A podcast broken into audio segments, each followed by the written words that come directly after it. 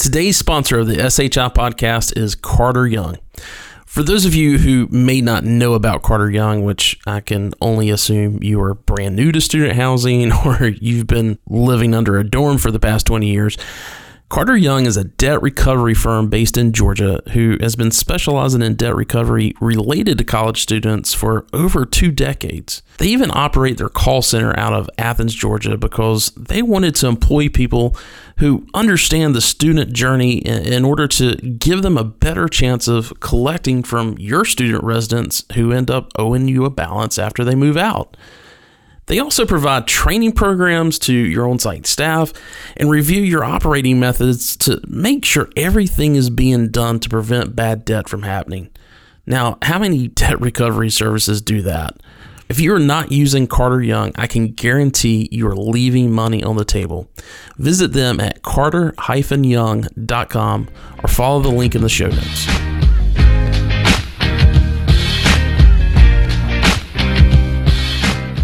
Welcome to the Student Housing Insight Podcast, where we are putting you in touch with the people who bring student housing to life. I'm your host, Wesley Dees, and joining me today as co host is one of the most caring people in the world, Greta Dare. my God.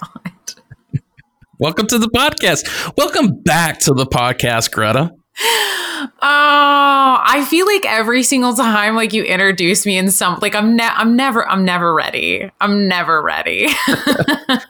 well, it's really just been on my mind lately because there there's just been uh, things just kind of been a whirlwind around me for ever since the beginning of the year. And you know, I think about the the two people who have just been this past year have just really consistently been there for for me professionally and and my family and everything. And you are certainly one of those people at the top of that list. I wanted to just surprise you really quick and and thank you for being one of the most caring people at least in my world. Literally still wildly uncomfortable. So You're welcome. Well, hey, you have been on a hiatus from this podcast for a while. And for audience members who don't know, Greta went back to college and she has just been flying through classes and, and have been getting amazing grades. I'm assuming you got a 4.0 again last semester from what I remember. I did. I did do that. Yes.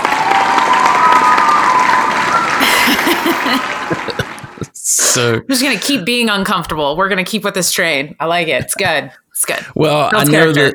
that. I know that. Sorry to, to make you uncomfortable. I know we've had to be on the on the receiving side of the sacrifices that you've had to make in order Something had to go. Yes. yeah, but uh, and the audience has missed you every time. You know, on all these events that we go to, everybody's asking me, "So where's Greta?" Or where's Greta been on the podcast? I haven't heard from her. so, Where's her annoying voice and her never ending screeching laugh? Where is the human that makes fun of you for literally all the things? well, I know, right? How do you stay humble without me? Oh, it's uh, listen, I, you know, we, we we make it through, Greta. We do, but no, I mean it's it's seriously between uh you know between both yourself and Kristen Hahn, who's our director of marketing. It is both of you guys are just some of the most caring people in the world, and uh, you know I can tell you without a doubt, I, this past year it would have been very tough getting through a lot of the things that we were able to do here at SHI if it wasn't for for both of you guys. And uh, so, anyway, just wanted to say thank you for that. Well, thanks. You're welcome. Thanks. Thank you. All right. All right. So, we are back today with another one of these uh, live recording things that we've been doing. We did one. I at, love this one too. I love, love, love this one. We did one at IMN conference uh, out in California uh, back at the beginning of the year. Uh, love doing that one. Uh, had Matt Maxa from CA Ventures and Jerry Wojcinski from Varsity, and we also had from Scion Group. We had Mitchell Smith, and was uh, just loved what we were able to get out of that in, in relationship to you know what everybody's thinking about for 2020 And coming away from that, there was a another conference that was coming up that was on our radar, but we decided, look, we've just got a lot that's going on. Timing's not the best. Uh, so the, this conference was going on in New Orleans. I'm not going to mention it specifically because we don't do any cross promotion.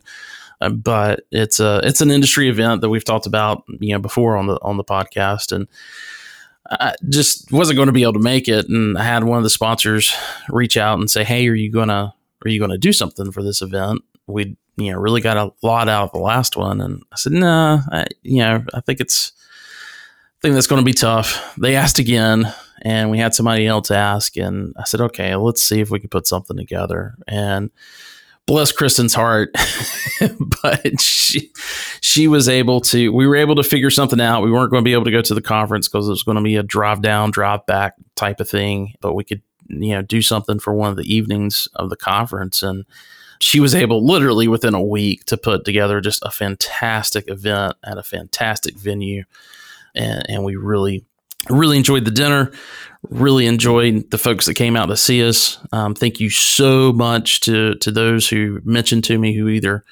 saw me in the neighborhood of where this conference was happening or, or at the venue that we had that you know told us how much they appreciate what we're doing at Student Housing Insight. You guys just don't understand how much that means to to us and really gives us a lot of purpose behind what we're doing. So uh, thanks for for all the kind words that people said about that. But yeah, we were able to to put something together, and we said, okay, live podcast topics. What are we going to do? And two of my favorite people and two of my favorite companies, uh, Eddie Moreno with Cardinal Group, and then also Brad Hastings with Walk to Campus, which probably a lot of our audience doesn't know anything about Walk to Campus. Uh, I'll kind of give a setup here in a little bit, but they are they've got a national footprint, but only about, and they're only in nine markets and only have about 3,000 beds, but they're just doing some incredible stuff. I'll talk more about them in, in just a second. But as we were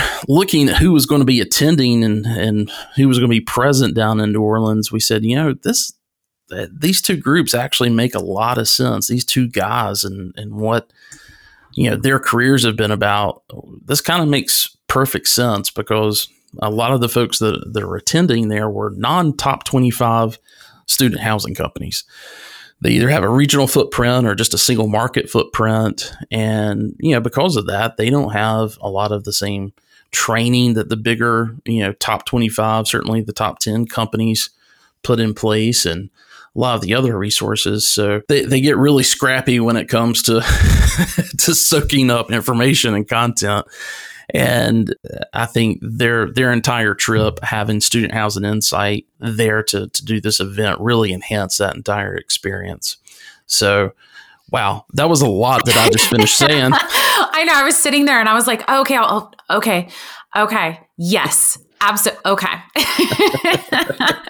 but no, in in response to at least a portion of that was I completely agree. I think that the combination of these two people was kind of the perfect pair for this particular subject because I think that in a lot of instances we find that on panels especially at a lot of the conferences for a large portion of our industry, not all of the information is applicable. It's not all something that you can just take back, you can implement, or you that you can utilize. And I think that the great, great thing, and this is something that I was thinking about while I was sitting there listening, is that you know it's not it, it is partially that walk to Campus is their size. And then also cardinal i mean it was right when i got started into student housing is apparently when eddie started with cardinal but their size that they were and then their growth as they went forward. So everything that they speak to everything that they experience everything that they know is completely applicable to all of these companies. And i love that. Um, so it's just it's, it's a lot of great information and a great pair i think yeah, they've they've both been on a even at, at you know varying speeds. They've they've had nothing but growth over the past decade, and uh, you know I think it's something that when you're looking at a company that year after year consistently is is getting bigger and is getting better, it, it's a good time to to sit back and and listen to it and, and, you have to be really careful with that in this industry because, you know, we've certainly seen, you know, in the past decade, a lot of companies that, that came onto the scene, had a lot of growth, um, in a very short amount of time. And those companies aren't even around to talk about today. Mhm. So, uh, you know, seeing seeing these two companies who have got started 15, 16 years ago and are still here and, and building something that's pretty incredible, I think that that says a lot. So, uh, so uh, let me give everybody the setup. You know, regardless if you work with large purpose-built student housing communities or a, a portfolio of single-family homes that are next to universities. Greta, one that comes to my mind immediately, and you and I were talking a little bit about it. Things like you know Morgantown, West Virginia, where there was you know the first like Oh, Morgan. three the first like three or four kind of blocks right around that university is you know single family homes that are that are second third fourth generation that have just kind of been handed down uh, who knows if they've ever been turned um, and, and there's a lot of that that is that that's throughout this industry that you know we Mhm. typically call the shadow market but Syracuse you know- is like that. Oxford, um, Ohio is like that. There's a lot of markets where the single family homes are the market. Yeah, yeah. So you're going to walk away from from this episode hearing, you know, and and having a better understanding of of what it really takes to grow a portfolio from one single single family home because both of these companies that's what they did. Um, their first investment was a single family home. And both of these companies are now managing national portfolios, as I mentioned. Uh, Eddie's perspective is is more from the mid to large purpose built assets with you know a combination of owned properties as well as third party owners. Brad's perspective is more of a you know boutique scattered sites business model that's combining single family homes with small and mid sized purpose purpose built communities, which is all owner managed. You know, there's no third party in what they're currently doing. which I'm so here for. really am. So uh, both of these guests really have a passion for serving students and, and have built scalable business models by creating well thought out, uh, let's call it operating practices. Mhm. Um, I think also great company culture. And as you and I have talked about as we were getting ready for this, they both have pretty unique approaches to to their management technology Yes. as well. So, um, with all that being said, let me go ahead and push play on this. Again, this is Eddie Moreno from Cardinal Group Management, as well as Brad Hastings from Walk to Campus Properties.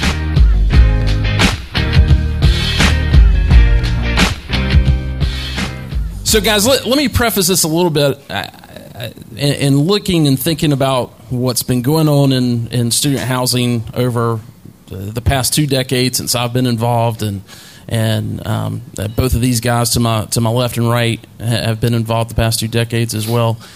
Uh, there's there's a kind of a difference that I see happening, or, or that has always been there, but now that now that student housing has become something a little bit more mainstream and, and very accepted, especially from the investment world, um, and what we see with PBSH, there's there's kind of this original part of student housing that I think a lot of us originally came from. That is more of the um, more of the boutique, uh, scattered sites uh, that type of that type of business that is still out there and is very prevalent.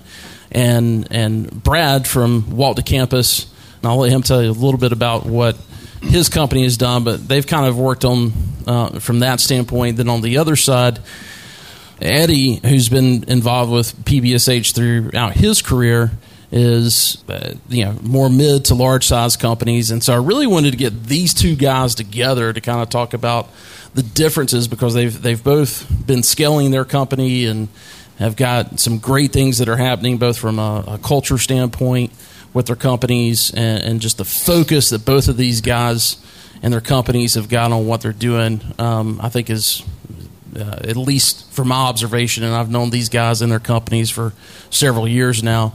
It's very crystal clear, and I think there's a lot that we can that we can learn from it. So, so that's kind of the the setup. Just real quick, by show of hands, how many people are less than ten thousand bed portfolios that are here? Anybody over ten thousand beds? Thanks, appreciate that. um, everybody that's over 10,000 beds is with Entrata or RealPage tonight. so, so, Brad, I'm going to start off with you. Um, you're not only the, the COO, but a co founder for Walk to Campus. Uh, tell us about that entrepreneurial journey that you guys have been, you know, part of the past 15 years or so and and give us kind of a, a projection on what you guys are, are, are moving towards now. Uh, I'm done projecting anything relative to growth, but um, you know what the campus kind of was born out of another company that myself and our CEO uh, Matt King were involved in back in the late '90s, early early 2000, and that was a a company that was providing telecom services to off-campus student housing. So you can't believe it, but there was a time where there was not high-speed internet off campus, and people actually dialed up. Um, I went to school back then. Um, dinosaurs roamed the land and things like that. And there was a little company in the town that I went to school in that was extending the university network off campus, wiring up these complexes and providing uh, high-speed internet, phone, and cable. And I went to work for them. That's where I met Matt. He was our investment banker at the time and um, became our CFO. Um, that company went and got sold. Neither he nor I particularly wanted to go with that. So he's like, you know what? I'm spending a lot of time talking to owners of, of off campus student housing. This is, again, Feel late 90s. take some water if we I'm can fine. always edit. I'm good. Uh, I got a cold and a cough drop. And, uh, you know, one thing we've noticed is that people aren't really paying attention to these tier two, tier three markets. And, you know, let's build a company that sole focus is location, not product, and that is going to go into these schools that no one is really paying attention to. Um, and that brought us to Longwood University in Virginia.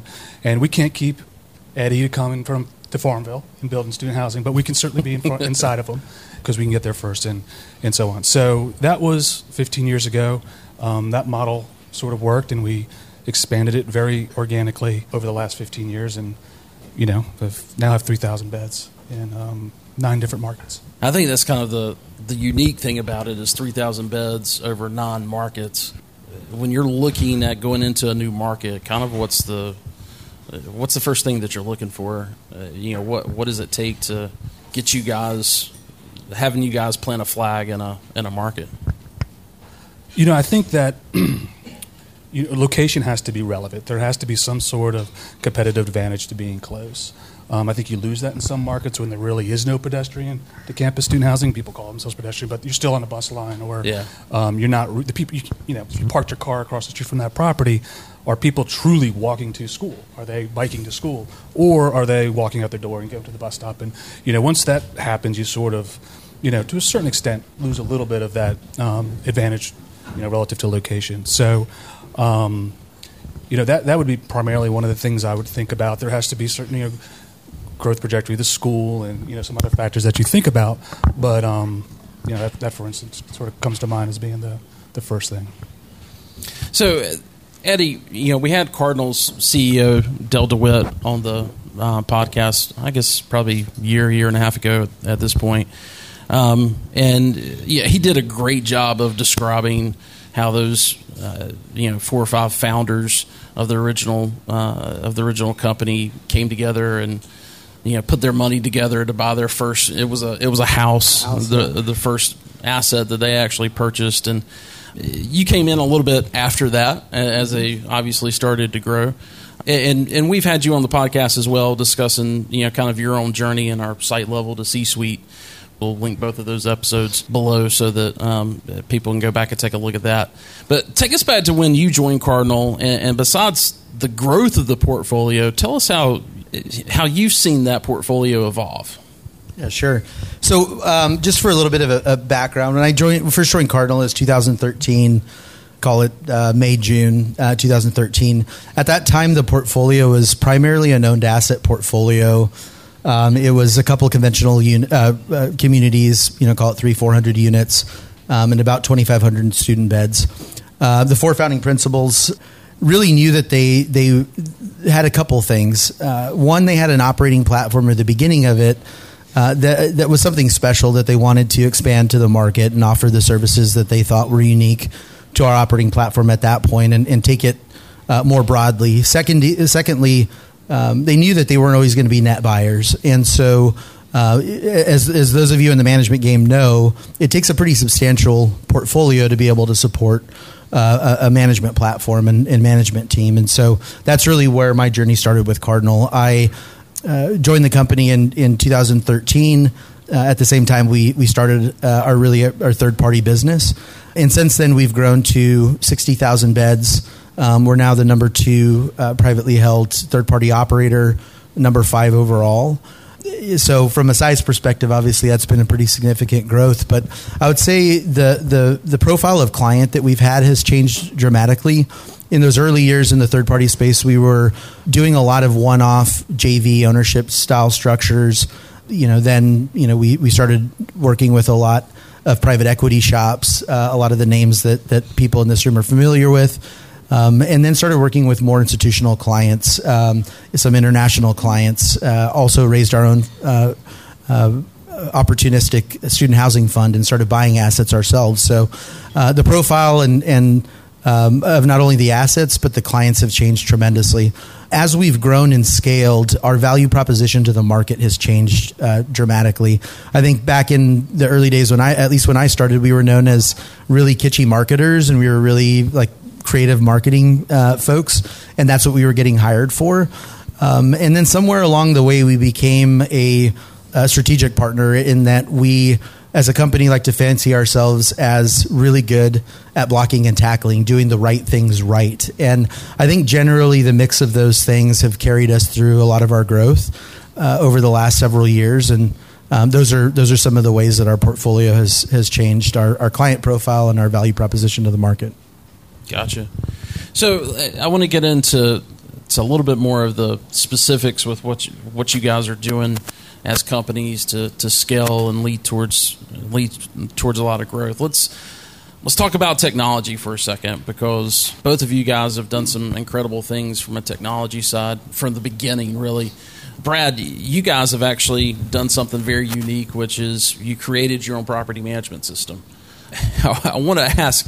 a lot of times, I get asked, you know, what's the best property management system out there? You know, as a consultant, kind of what, you know, what's my input on that? And my response is, I, I can't talk walk to campus into selling their software.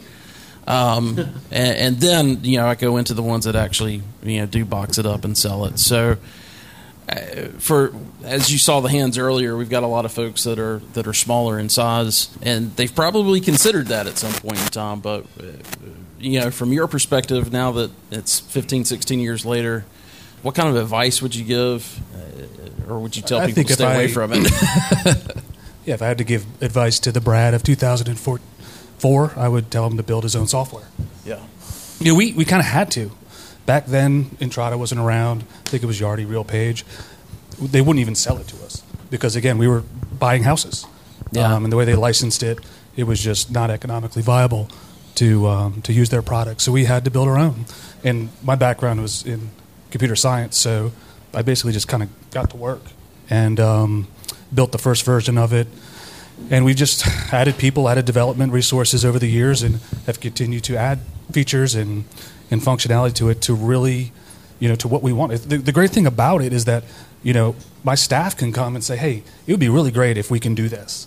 And I don't have to put in a feature request with any of those big box companies. We just do it um, if it makes sense, and there's consensus that it makes sense.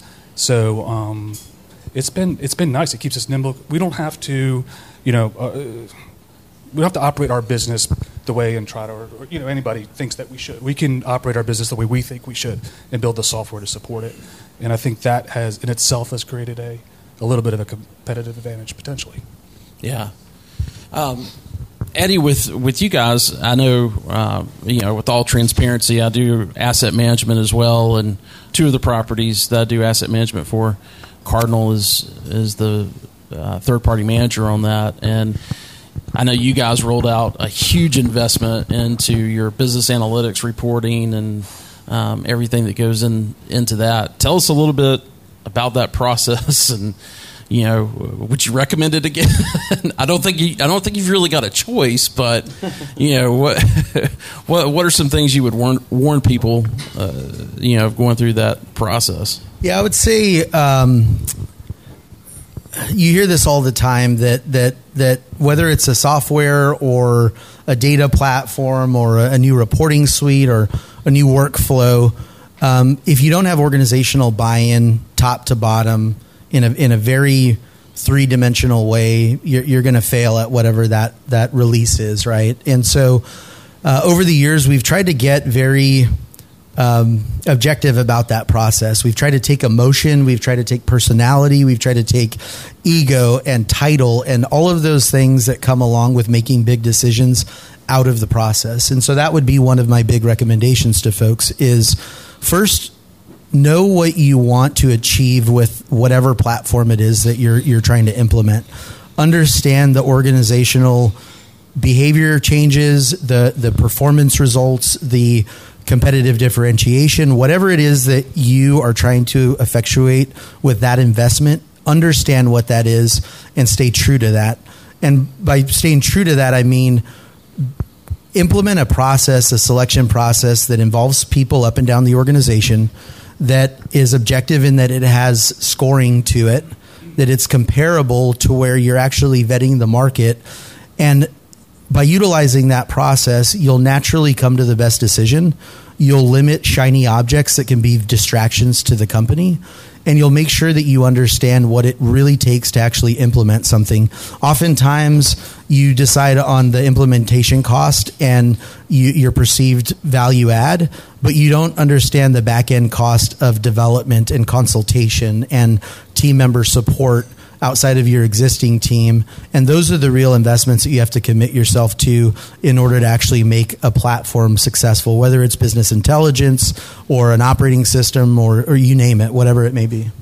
So, uh, one thing going through that process and, and with you know the various type of clients that you've got, what was what was kind of the toughest part of trying to get whatever? I mean, because you've got some you know institutional type owners along with you know folks that may only have three or four different properties, and uh, you know I'd like to ask you which one had more or, or more stringent reporting requirements, but uh, you know I know personally that I think the smaller they are, they probably got more requirements or more more desires. But what was I, I'm just thinking about having to go through that process and you know trying to put everything together of okay here's the list of everything that we need. Anything with that process that you can kind of yeah i would say that that generally speaking the the entire industry is getting more sophisticated and and, and that, that quite honestly includes the investment side of the business. Um, the the average you know two three four community owner that does jv one off communities, yeah, they're going to require more of your time, and yes, they're going to require you know uh, their own style of nuanced questions and reporting requirements or whatever it may be. But so are the so are the big shops, right? And so what we have to do in making those decisions and, and quite honestly getting their buy-in after we've we've we've messaged to them here's what we have decided on implementing um, we have to we have to get down to the core things that any owner would want to know and and and this is more of a science than an art these days. Quite honestly, we're moving a lot more towards the science than we are in art, and and our individual companies allow us to to kind of implement the artistic side of how we individually operate, but the variables that affect community operations on the leasing side, on the collection side, on bad debt and R and M spend or whatever it may be, we're every single year getting more and more able to to dial those things in. And so being able to show our clients that we're thoughtful in what we're able to report to them via a platform and and know that we're hitting 80% of what clients will want and then we can deal with the nuanced requests on the side is something that we employ as as just kind of a you, you, can't have paralysis by analysis or you can't let the, the the perfect get in the way of the necessary. Sometimes you have to be able to message something to your clients and say yes we were thoughtful. We're going to hit 80% of everything you need and then we'll work on the details kind yeah. of on the margin. And and that allows us to actually move our platform forward um, without having to get approval from every single client along the way. Gotcha Gotcha. So let, us talk about the element that, that really makes all this work, and that's that's the people. and, and and the folks that you guys have you know on the ground at each of your sites and and in those support roles. You know, I've saw I've seen both of your companies grow. You know, certainly over the past decade, and have just been really amazed at how you guys have been able to to retain folks and and and grow folks into making this a career. Um, let's talk a little bit about each of you. You know, what what would you attribute that that success in talent management to? I don't know. We know. We actually talked about this the other night, and um, we were sitting as a executive team or whatever, and and you're like, oh, you know what? Why has it been ten years and we still kind of like each other? Why do we like working with each other? And like, because I'm not really that great of a person, and neither are you. and uh, but we do. I mean, we're at a point where we're finishing each other's sentences. I mean, yeah, it's um, it's special, but I don't I, I don't know what the recipe is. Frankly, it's it's certainly not to hire people just like you because that doesn't work. Um, but uh, you know, just have a general respect for one another. Find people, not a whole lot of egos. Egos, I don't think there's a lot of room for those in growing organizations. Um, and uh, yeah, it's it's a tough one. I, I, don't know if I know the answer. I would say um, I, I think we're known for for our culture, but what is that? I think is is an interesting question, and I would say that two things come to mind when I'm answering that question. One one is engagement, and and the other is accountability. And I'll talk about accountability first. Um, oftentimes, when we talk about accountability, we immediately jump to the team members' accountability to the company, which is are you fulfilling the roles and responsibilities of the job that we are paying you to do every single you know two weeks? And and that's all well and good, but when I think of accountability, I also think about the other side of, of that coin, right? It's it's it's two sides of the same river. Um, the other side of it, which isn't talked about often in organizations, is the accountability of the organization to the team member. And more and more when we talk about millennials or Gen Z and, and what people in the workforce these days need out of the, the, the, the work that they're doing, we, we really try to hold ourselves accountable to that. And um, that'll actually maybe be a segue to the engagement piece. When, when um, our, our, VP of uh, People and Culture, Peter Lynch, just sent me a, a, report from Qualtrics that was was really a satisfaction survey, but it was judging two things. It was judging retention um, and engagement, and um, it was interesting to see that the top three in each of those categories were the same three things. Effectively, they were worded differently, but trust in leadership, the ability to be to, to learn new things and to be developed, and a direct correlation with that person's roles and responsibilities to the strategic uh, objectives of the company. And so we try to, going back to my first point on, on our accountability to our team members, we try to be very programmatic and disciplined about not only communicating out what our road roadmap is and how we came to decisions or what decisions we came to, but but how we came to them, and then you know we're not we're running a business not a democracy at the end of the day, but we we really involve our people um, as subject matter experts and, and, and create these project teams that, that allow for the subject matter experts to lead the conversations versus the titles in the room. And having that level of uh, opportunity, onus, expectation of our team members really solicits engagement. And at the end of the day, we hope uh, you know allows us to, to retain the right people uh, for as long as we're lucky to have them. Great. So let's let's jump into the operating practices because I think there's there's a lot that you guys do that are that are the same. I think there's a lot that you guys that do that are, are very different. And I'm going to go I'm going to go about this a little bit differently and and ask you what you would change today if it was 100% up to you and you had the capability of instituting the change overnight Brad, that's probably a little bit easier. No, I'm going first. I'm going first. well, I was going to Ex- say expense reports. no, I'm just kidding. I'm just kidding. I'm just kidding. I'm just kidding. Yeah. it's probably a little bit easier with Brad because everything's 100% owned and it's easy to make that decision. so, um, but anyway, thinking about your policy and procedures manuals, uh, there's likely something in there that you know you think is a complete waste of paper, paper or digital ink. What would you cut out tomorrow? I mean, these policies and procedure books tend to grow in one direction. That's bigger, right? Yeah. Because you come across something in the business, you're like, oh, didn't think we'd have to address that, but I guess we got to write a page about it now Yeah. because you know someone did something they weren't supposed to do or acted a way they weren't supposed to act. So, you know, that's the thing. I mean, you kind of wish that you didn't have to do some of this, these write these policies, write these procedures that you know should just be innate in how people treat each other and operate on a day to day basis Yeah. in a business world. So that's the stuff. I mean, you just kind of, you know, there's certain things that you know you just wish you didn't have to address because it would just be innate in people, but unfortunately, it's not, and you do. I, in in preparing for this, actually had our training team pull the SOPs that were utilized the least, and quite honestly, I'm glad some of them were utilized the least. They were about emergencies and deaths of a resident and um, escalation policies and things like that. And as I was thinking through that, I was thinking they're there for a reason and they're there when you need them. So looking at it at that in that way is is not the right way to look at it. But in thinking about that, I thought, well, we do have uh, SOPs and things that are not utilized because of the fact that they were one or two iterations ago.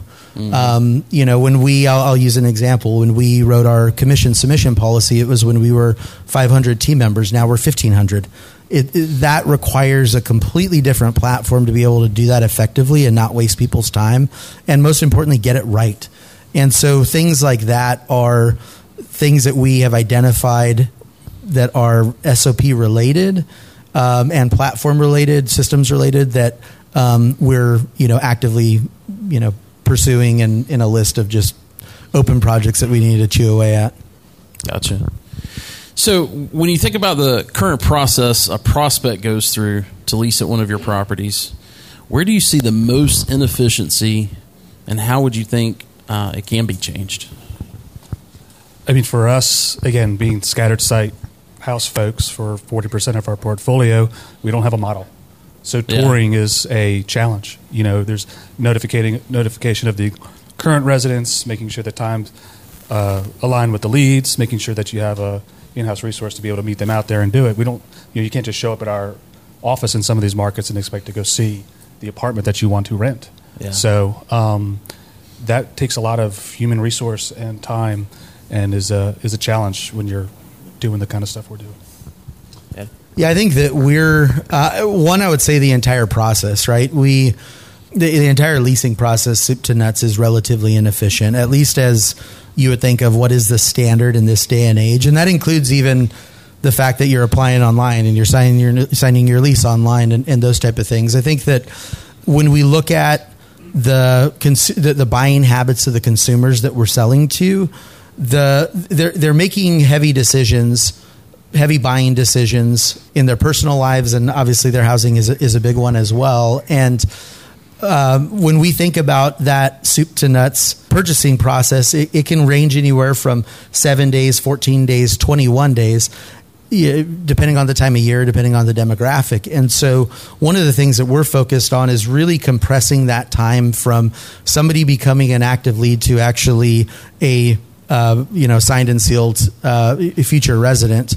Um, and and a lot of that has to do with the the experience. So we're trying to do things functionally within our systems, within our the automation of our workflows to help consolidate that. But then we're also uh, exploring other alternatives like self guided tours and AI bots that allow you to effectively conversate on a 24 hour basis. And that's the way of the world, right? That's the way it's going. And and I think that as more communities are developed and the physical uh, layouts allow for self-guided tours and all of the limited access and things like that that they would need that the autonomy of the actual leasing process will continue to be something that the entire industry not just student housing uh, trends towards Gotcha.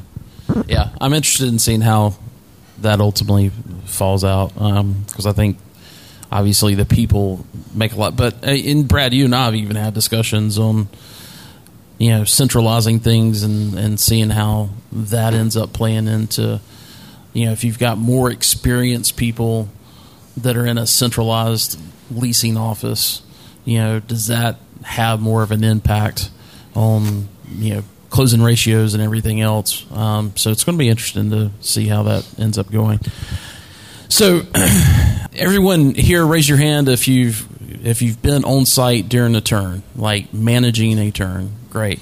So, Um, I think there's there's always something that we would like to change during turn and or or to make turn easier.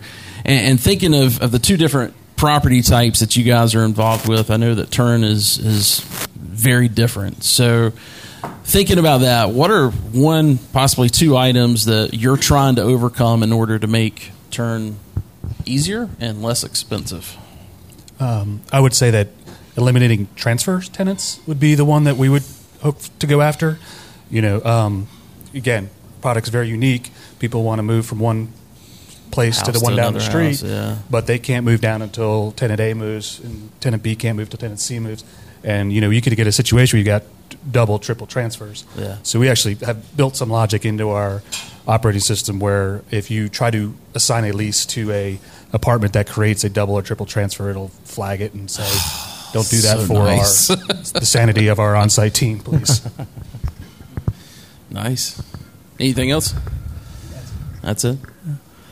Um, I, I would say uh, treat turn as a as a risk mitigation exercise in that you kind of have to think about everything that can go wrong um, and then anticipate it and try to mitigate that through timely planning through resources um, you know one thing that we we, we see all the time um, and, and really we, we put the challenge to our portfolio managers and our community managers who are negotiating the budgets is the expectation that our on-site facilities teams are going to handle everything, and I mean everything from trash outs to moving all the the furniture that's that's being tossed to installing and assembling all the furniture that's coming in to everything else that they have to do. And so, what we try to do is articulate as as to, to whatever degree we need to all of the components of turn that our teams need to budget for and then compel our owners to make sure that we're not cutting everything that we need from overtime to supplies to capital and furniture and whatever it may be so that we're not having to cut corners that we're going to end up having to pay for later. We see a lot of communities that have a lot of deferred maintenance. We see communities where, you know, the maintenance team is is working, you know, 90, 100, 120 hours in a week to facilitate facilitate a turn because there was a lack of planning. And um, as an operator, we see that as one of the two riskiest things that we have to execute every year. The first being filling up the community and, and, and protecting top line revenue. The second riskiest thing that we do as a single exercise is, is the execution of turn. So we take it very, very seriously, and we we uh, address it during the the, bus- the business planning process in the fall, and we start really early in the spring to make sure that we're ahead of the game uh, come turn time. So I, I'm going to go off the cuff really quick and ask you a question that I didn't prep you for. this year, you guys did turn a little bit differently, Brad, with, with trying to centralize that. And you and I have had some follow up discussions on that. And since we do have so many folks here that are you know kind of more scattered site type operators, what did you learn from that? Sure. So to kind of back up a little bit, historically, what we've done is taken our you know uh, corporate level folks and put them into the market during turn. You know, taking folks that have been through a bunch of turns, I know a lot about turn, and leverage them into a specific market to to to assist. Well, we have more markets now than we have people at the corporate office to to go in there. So we thought, hey, let's let's take the knowledge base that we have, the um, experience with turn, and centralize it and try to leverage across multiple markets. So we created this concept of CTOP, centralized turn operations, where we handled centrally a lot of the communications, the organization, um, updating of turn boards, uh, centrally, so that your on-site staff could concentrate on the things that you can't, which is inspect apartments. They're not doing paperwork. They're not doing a lot of texting. They're not attached to their phones as much. They're spending time in the apartments, making sure that they are painted well and cleaned well. And um, yeah, I mean, it, we learned a lot. It went pretty good. Um, I think the uh, it was a lot. So It was a I'm lot of gonna look at information coming Jennifer into when, one central When I location. ask you this, Yeah. so are you going to do it again that way next year? We're gonna make a couple changes. Yeah, we, we took on a little bit too much. It was like drinking from a fire hose. Um, but uh, th- I think the good thing that came out of that is that it works. Like you can be a resource remotely during turn. We tried to be too much of a resource during turn, and it was just it was really hard. But um, yeah, with tweaks, I think it'll be better. Gotcha. Well, guys, I appreciate you taking your your time out from being at the conference here in New Orleans to to some time here and create some some great uh, insight for our uh, not only our attendees here at the live recording, but also um, for the audience that's listening to it after the fact. So, thanks for. I know it's late. Eddie had some crazy. Um, uh, flight alterations that have happened over the past 24 hours. So I know both of you guys are extremely tired, but I appreciate you guys sticking it out and and um, helping us with this. I think we've got, got a lot that we can take away from it. And to everybody that joined us for dinner, thanks so much. Um, and if you would, please give these guys a round of applause. Thank you guys.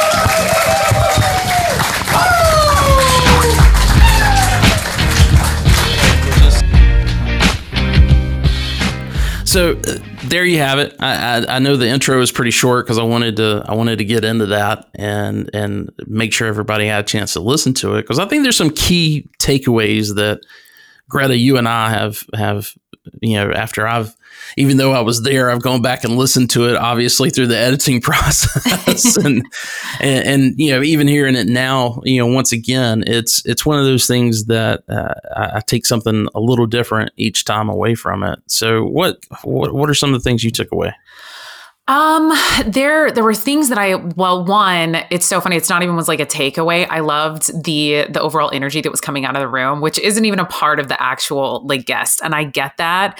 But I had to kind of mention it because I loved I loved that you could that this event was created so huge. Huge, obviously. Shout out to Kristen. So I know that you that was mentioned in your very long rent, um, but I wanted to bring that up just because I thought it was really great and I feel like it's kind of palpable. And I think that that adds to the overall listen and story of what was going on. But additionally, it's, I mentioned this in the beginning, which was that I, I love Walk to Campus's setup. There's a couple of things that I really love about what they're doing that is different than what everybody else is doing.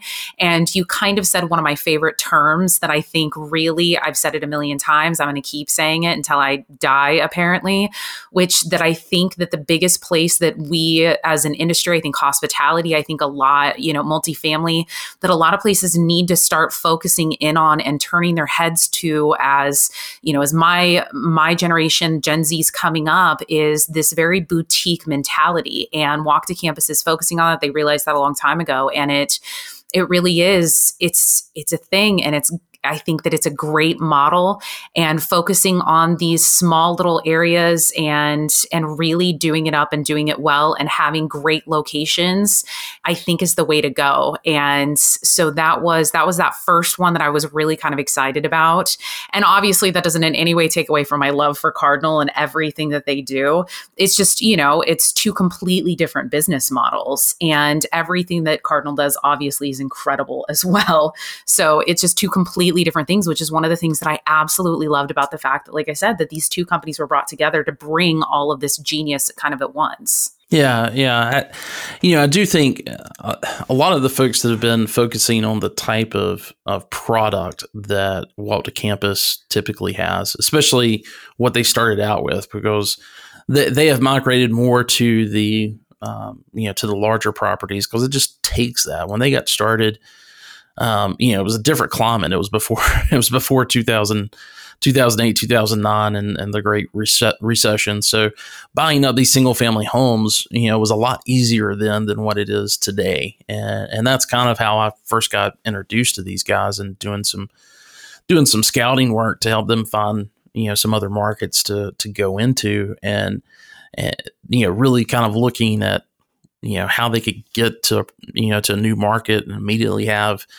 50 to 100 beds you know because that's what it was going to take for it to be worthwhile for them. And but i think a lot of there's a lot of groups and we certainly saw it by those that were present at this event that they were uh, originally focused just on one market kind of their home market. And you know maybe they went to school there maybe they you know maybe they ended up living there and, and just ended up having an investment property and just kind of grew it from from that standpoint. So I think what Walk to Campus, you know, just having Walk to Campus there and what Brad was talking about, I think really resonated with a lot of them, and and I think that's why it would resonate with a lot of our our general podcast audience as well, because you know it's not just bootstrapping it's also you've got to find a lot of answers because a lot of the I know we're going to talk about technology here in just a second, and you know that's one thing alone. Like a, lot of the big box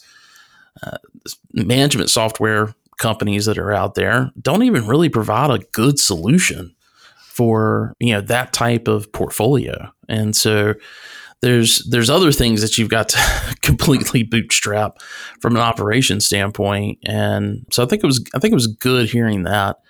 What were your thoughts on the fact that Walk to Campus has their own property management software and have been developing that you and I both know that question is 100% a full setup because here's the thing here dear audience let me break let me let you let you know something. So it wasn't mentioned in the beginning. Now that everybody knows that i'm in school for those of you that are still here with us for the outro thanks for hanging around. Welcome to wes and greta's after hours. Um, i'm going to school for software engineering and a big big part of that is wes knows. So what Wait, we're going got, on you, you got to stop and just let the audience kind of consume that and absorb that and marinate well, on that. I don't feel like the audience is going to be surprised by this information at all. This is the same person who's on like the science of marketing and I'm about data and where's the technology and where like this is literally nobody's going to be surprised by this information. I would be shocked if anybody's surprised are, by this. It, like you know to to know how well you are you know in in kind of reading people and understand how to market to people. Um, because yes, I understand perfectly because I've worked so close with you that you know I know that you're you know you're bringing in that data to help you make those those decisions. But I think for a lot of people that are listening to this podcast, probably don't realize that about yourself and well, yeah, it just takes a minute to think about. Here's it really just comes from the place of when I want to know something, I want to know something. It's just really that simple. And I want to know how to make all software. And so the goal is to have full stack developing abilities by the time I'm done. And that means being able to build an app, being able to build software, being able to do front end, back end. It's a whole thing. And that came about. So, Brad, there you go. If you're listening, I know you're going to be listening to this podcast at some point, Tom. You've got your next developer in the pocket right here. but that, I mean, that came about. You have to, my whole journey, you know, it all makes sense. It's, you know, coming up from the leasing side and managing facilities teams and managing a property and then really a lot on the leasing policies, operations, and all of that side. And then, yeah, over to marketing and the science of marketing and analytics and all of that. And to me, and so I had, you know, I completely implemented Entrata in, you know, two and three different instances, you know, was a whole part of that process and have worked with almost every software that's out there. And you know, there was a whole entire period of time where I was like, I just want to make the software. And so yeah. I had that project going when you and I worked together for how long where I was like I'm just going to I'm just going to make it. I'm just I'm just going to at least make a portion of it. It's fine. I've got this. It's fine. And it was a whole thing because I was so frustrated because everybody wants to be able to meet our needs as best as they can. We all know they unfortunately cannot. And you want something that's intuitive. You want it to make sense. You want it to have a beautiful interface. You want the reports that are going to pull all of the information that we so desperately, desperately need. And you want that information to be easy and understandable. You want, you just want this information. And it isn't all there in one product yet. And it's because it hasn't been created for us. None of these products were created for us. And I was just like, well, fine, I'm just going to do it myself. And so when he said that, he was like, "No, we just made our own." I was like, "Oh, he just he just said those words. I need to meet this man." because he did that and I don't understand why I haven't met you. and I need to see what you created so that I need that. I need all of these things to happen. Thanks. So, well, yeah, that's and where I, I was at. It. That was that was my takeaway. Those those were the things that happened. Yeah, I have seen it. Uh, you know, and when he says there's there's no ego, I mean he's exactly right. I mean he pulled me in to give some advice on on how to create the the turn board that they ended up developing with inside that software. And because of that, I know it's unlike anything else out there that uh, the other software companies have you know say that they've got a turn board, but it's really not built for student housing. And, and I guess this is a point where I'll probably make an announcement. I should make the announcement of something we've decided to do. Um, I love our sponsors at, at SHI. Um, we're changing up some things. I, you know, I said in our 2020 roadmap, uh, uh, I guess is the best way to call it, podcast that you know I, I gave a little background about sponsors and you know how we how we feel about it, how we go through that process of selecting them, and it's really about sharing that mission statement uh, of making student housing better. And I'm not saying that you know the the other big groups that are out there right now, you know, don't ha- don't share that mission. But I see a lot of things that I'm very concerned about, and I think putting the SHI stamp on either one of them by having them as a sponsor. Now, don't get me wrong, you can exhibit our, at our events. Uh, you know, there's there's not a lot of specification as far as exhibiting, and so you you could very well see, you know, a, a RealPage or a, a Entrata set up at, at, one of our events, but they're not going to be in a in a sponsorship situation because um, I've just decided that that's these platforms are so specific to you know what is happening in regards to a business model that I've really accepted kind of what Brad has accepted, and I, it's easy for me because I've kind of seen how he's evolved it over the past decade and a half. But if anyone was going to ask me what they need to do, that's what they really need to do. They're going to be serious about how they're uh, approaching their company.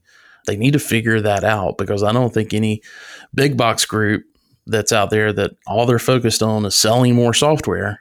Uh, I don't know that they're necessarily going to be the best match. I may be completely wrong about that, but that's just I mean, or everybody can just wait right for now. me to graduate and I will make it and it will be fine. All right. It will Yeah, but there's always there's always going to be something that somebody needs tweak somewhere. And you know, look, I've said on these you know these boards for you know voting on what enhancements need to be prioritized and that's true. uh, waiting for that kind of stuff to happen is really really annoying. I yeah. actually there's someone else that i'm working with and they're working with a completely different type of software and i'm like oh god you're always there's always little tiny tweaks that you need that then you have to make a request for an enhancement. And it's like no i understand that not ever but we do.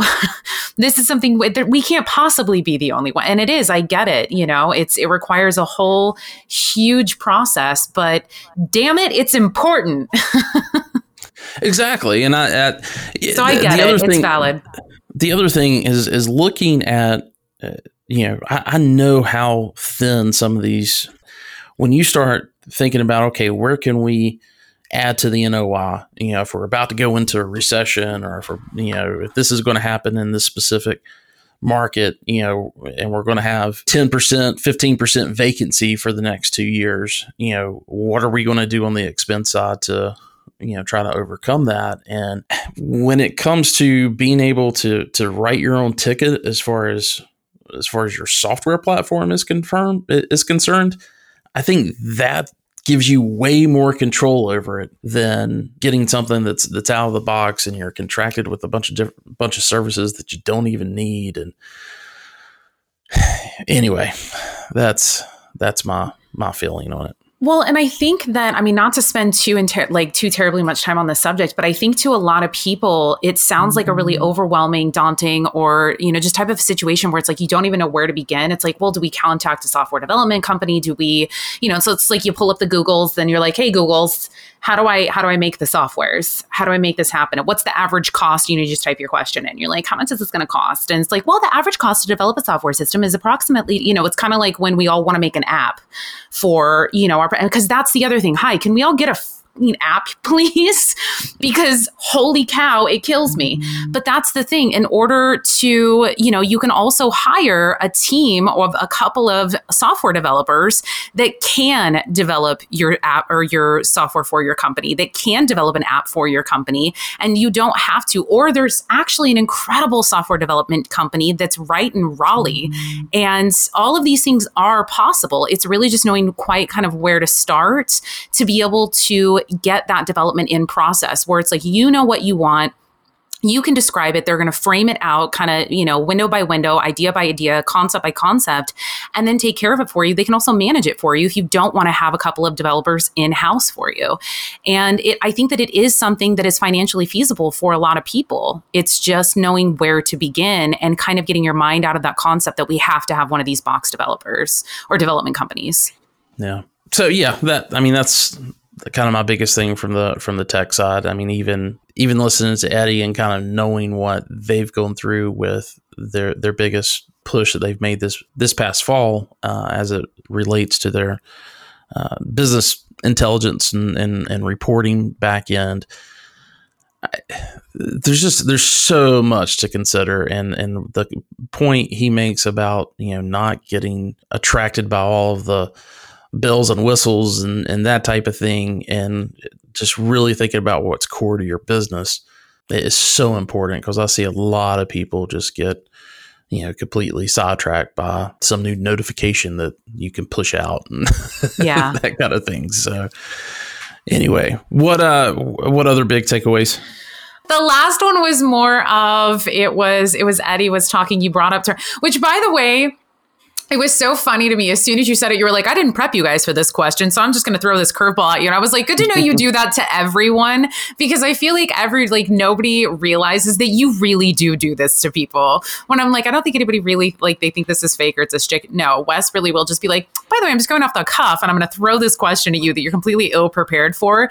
Answer it really well because a lot of people are going to be listening to this. But so I loved that you did that and it made me laugh. Um, but it was funny because Eddie said he was like, you know, we we put all of this on our facilities team to to Talking ensure about turn. Yes, talking about Yeah, turns. yeah, so yeah. sorry, so sorry. So we put this all on our facilities team to trash out the apartment, break down the furniture, rebuild it. And it was funny because I was the only thing, the very first thing that came to my mind as soon as he said that was I was thinking about our last tur- our last turn together. And I'm sitting there and I was like, and as VP of marketing, definitely not facilities, I'm down there in somebody else's clothes and out until like after two o'clock in the morning building furniture because it was an all day event. I was really concerned about where you were going with you were out at two o'clock in the morning in someone else's clothes, and I was like, "Wait, was she talking about turn or?" Just realized how that story sounded. Yeah. so, so yeah, you I went to a stop and think about property. How my words sound when I come out of their mouth, and then like I never do. I never, I never stop to think about it. I really don't. Uh, so yeah, but I thought that was really funny. I was like, nope, definitely, no, yeah, Yeah, well, yeah, you went to a property, Mm-hmm. um, not prepared for staying very long, and ended up moving furniture and being a, a critical point of making sure that that turn actually happened at that property. And that I've been. I was just had That's a conversation never- with somebody the other day, remembering that's never Yeah. weird to me though. Yeah, I mean, I I packed up to go someplace, you know, for for a quick visit during turn, just to you know give some emotional support and you know kind of inspect what you expect, as we all say. And needless to say, the expectation um, was not being met, and I had to um, call my wife and said, "Yeah, I'm not coming home tomorrow. I will see you." In a couple weeks, so, um, yeah, Things didn't turn out quite as I expected. I'm not going to be leaving for a while. I feel like we've all made that phone call, and it's just like, man, really? By the way, I just remembered actually there was a big takeaway, and I I didn't actually. You know what? Hey, Wes, guess You're what? gonna throw me a curveball. I'm gonna, I'm gonna throw. I'm so I'm so sorry to do this to you, man, but I'm gonna throw you a curveball. Here's something that I completely forgot about, and this was possibly one of the biggest points. So again, hopefully somebody's still here. This was talked about, and it was Eddie said that he was talking about the accountability of the company, and I loved that. And what it made me think about, because I've brought this to you before, you and I have actually had this conversation before about something that I has always I've always talked about something that I always end up getting ultimately frustrated with is the level of accountability that we have and the expectations that we have for our team members but we don't hold ourselves accountable to. And Interesting, yeah. I don't I you've heard me say that too. I mean, like I was literally sitting at your desk one time when I looked at you and I was like, really? So we expect our team members to do this. But then how do we do it on the other side? Are we doing the same thing for them? Are we holding ourselves to that same expectation and standard? Or are we just looking at them and saying, this is what you have to do for us? But we're not actually willing to do this for you. And I think that that's a question that everybody always needs to be willing to ask themselves. Are you asking more of your team members? than what you are actually providing to them? Or are you just giving them a paycheck and going, what? We pay you to do a job. Uh huh. And you also ask them for loyalty and notice when they quit. And a lot of times you want more than two weeks.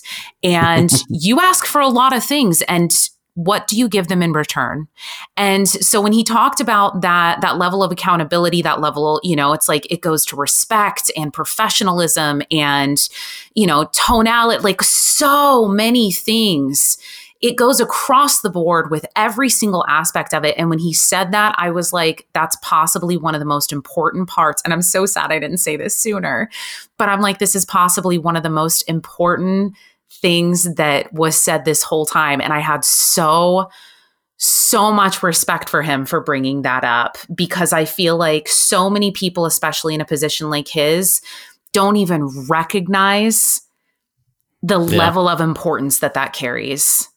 Yeah. And I just, I was like, I want to shake your hand for saying that, man. Yeah. Like, yeah. That could create a whole podcast on that. Oh, not for sure. A, not an episode, uh, a whole you know podcast. Sure. Yeah. so, but like we have um, three minutes, so yeah. So, uh, so yeah. I hope I hope everybody got something out of that, and uh, and I believe that you know, as I mentioned earlier, I think um, you know when it comes to two companies that have shown steady growth over the past you know decade and a half, I think there's a lot to be a lot to be learned, and both of these guys had a lot to to share from that standpoint. So, I, I obviously, uh, yeah, I, I, wish we could have gotten into more uh, topics, and I, am sure both of these guys will end up being on the podcast at, uh, again at some point. So, looking forward to to those discussions as well. Now's a great time to remind everybody about speaking of live events our, our, summits that are coming up, specifically this spring. We've got some that are coming up this summer, uh, or actually in the fall. We'll talk more about that later. But if you are in Chicago or want to attend an event in Chicago, May 26th, 27th, we are actually going to be at what used to be the Sears Tower. Uh, it's now known as the Willis Tower in Chicago. Uh, we Sears are actually, I know it's uh, Willis Tower, like, uh, like Sears Tower. Is Sears even still operating these days? I don't know. I don't know. Anyway. I genuinely do. It's just, it's no, I have no idea. so anyway, uh, that's going to be the Midwest. Last year we did the Midwest in Cincinnati. We're going a little further west this time and going to Chicago. So if you are in that area, Ooh, want to attend a regional summit, you should go to that one. I think um, I'm going to go to that one. Oh, hey, hey some, guys, I'll go to that one. we've got some really cool things that are coming together for that one. I can't wait till to release the um, schedule for that and who some of the speakers are going to be. And then uh, also in June, I believe it is June 6th. No, it's June 16th and 17th. We're going to be in Phoenix, Arizona for our Western Regional Summit. So if you've been listening to the podcast, if you've been listening to us talk about these summits, again, this is really geared towards on site and regional level managers and, and employees within student housing.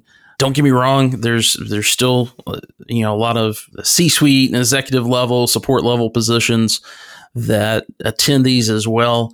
And I think there's a lot that you'll get out of it. But th- that's really what we're what we're creating these summits for because there's a lot left out there in the conference world to be desired for those particular positions, the regional manager and the site level managers. So, yeah. um, and these are very limited. We are limiting this just to 50 seats. So, if you want to go, you need to you need to register early. There's currently a early bird special in place for Chicago, so make sure that you get that. That's the other thing. You know, we're talking about this other thing in New Orleans that mm-hmm. I'm not going to cross promote it was over a thousand dollars to go uh, to that particular conference. This is hundred and forty nine dollars if you sign up. I believe it's before um, I want to say it's before St. Patrick's Day. Uh, actually, I think it's April 1st. Um, so $149. Uh, you, you're just not going to get, I don't know if anything else you're going to get that type of value for as far as a live event is concerned. And, and so make sure that you're taking advantage of that and, and showing up at this event. Like I said, we do expect both of these to to sell out as we've we have limited them to just 50 this year. A lot of reasons behind that. I won't go into it right now, but the main reason is because we wanted to make this something that had a big impact and has a bigger impact if we've got less people there because we're able to we're able to talk to people and and really get to understand you know what kind of issues they're dealing with how we can better serve them. And when it goes into our workshop on the second day that really comes out. So we are just limiting this to 50 people. So be aware of that as well. Get get it done early. Get registration done early.